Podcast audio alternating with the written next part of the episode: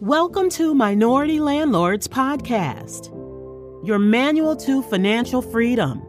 Are you looking to escape the 9 to 5 rat race? Do you want to earn passive income while building generational wealth for you and your family and don't know how to get started? Well, you're at the right place. Here at Minority Landlords, we're here to help educate minorities about real estate investing. And now, your host, Pepe Amoti.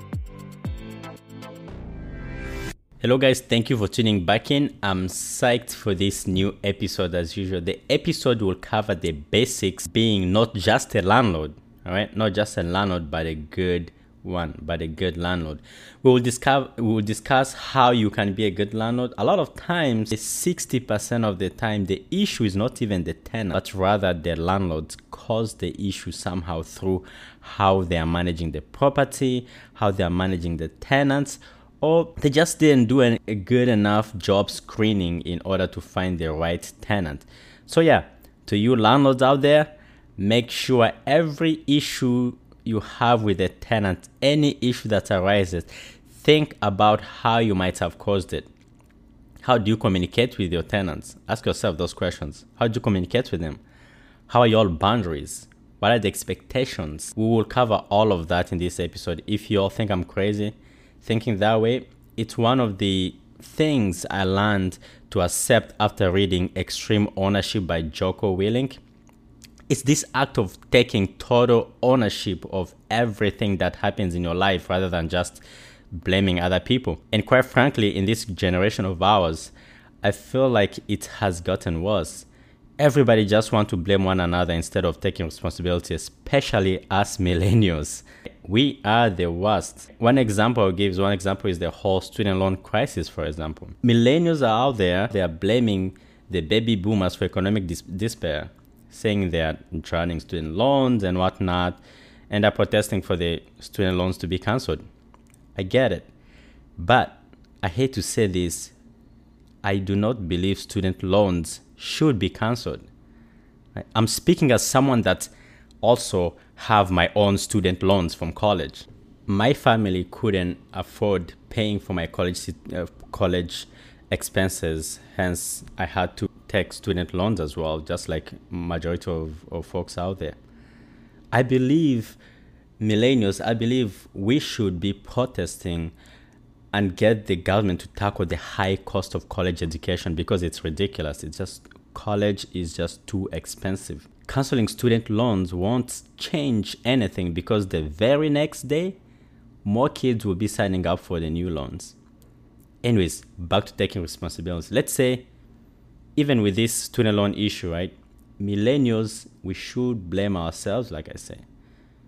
For example, I personally blame myself for going to a four year public college when I should have gone to a community college for two years and save some money and transfer after that to a four year college so I don't end up with lots of student loans, right? Does that make sense? Had I done that, my current student debt could have been about 75% less than what it is right now.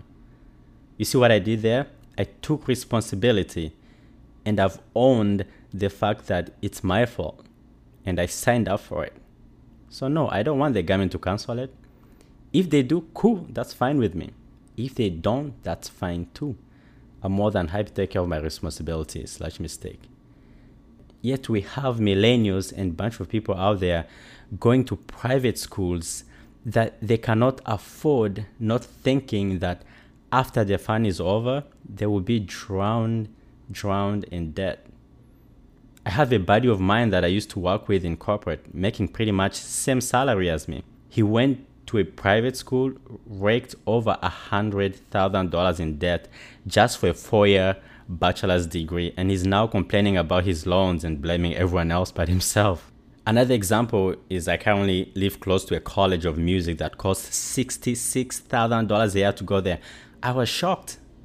$66000 a year that's $264000 for four years to get a music degree which quite frankly, there's not that much demand for it in this market.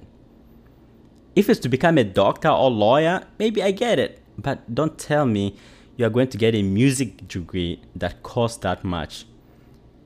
Don't get me wrong, if music is your passion, by no means, please go ahead and go to to school for it. But go to a cheaper school so you don't end up drowning in student loans for years and years when high chance you you won't be able to earn enough to make those loan payments while trying to live comfortably. You won't be able to invest, you won't be able to take care of your family when you have that much student loans with a degree on which there's no demand. I'm speaking to those that come from poor background like myself, which quite frankly is the majority of your minorities out there, that in order to go to college you had or you, you have or had to take student loans. If you're wealthy or your family is paying for your education outright, then I would care less if you go to a music school that costs 70k a year. My whole point is for us millennials, for everybody listening, for us minorities, let's start taking extreme responsibility of every situation we are in. Once you start taking responsibility of things that aren't even your fault or are out of your control, you get to find yourself to be more happier and tackle life in a pretty positive manner and find yourself making less errors or less upset of what life throws at you. So yeah, to all of us landlords out there, let's start by blaming ourselves and finding where we could have avoided the issue that the tenant caused and whatnot. I know landlording is not easy, folks, but it's not crazy stuff either.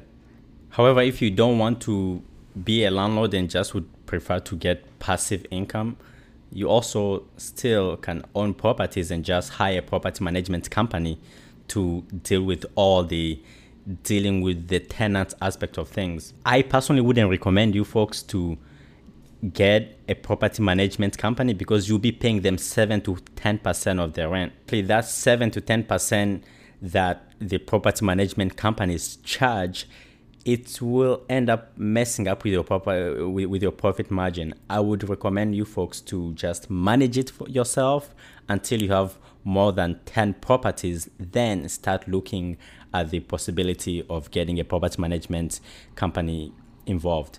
All right, folks. So let's get down to business on how you can be a great landlord. First thing is you need to keep in mind to treat your property as a business because it is.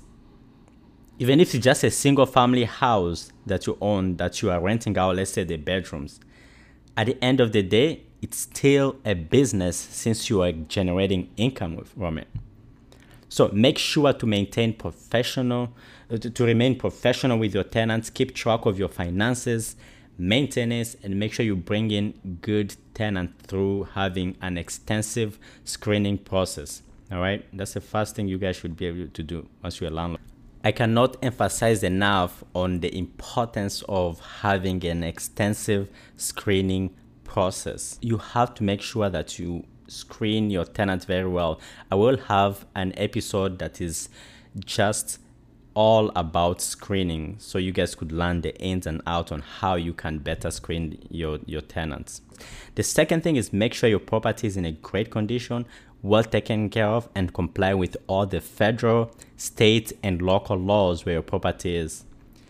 That that is very important as well because it will help you not find yourself in trouble.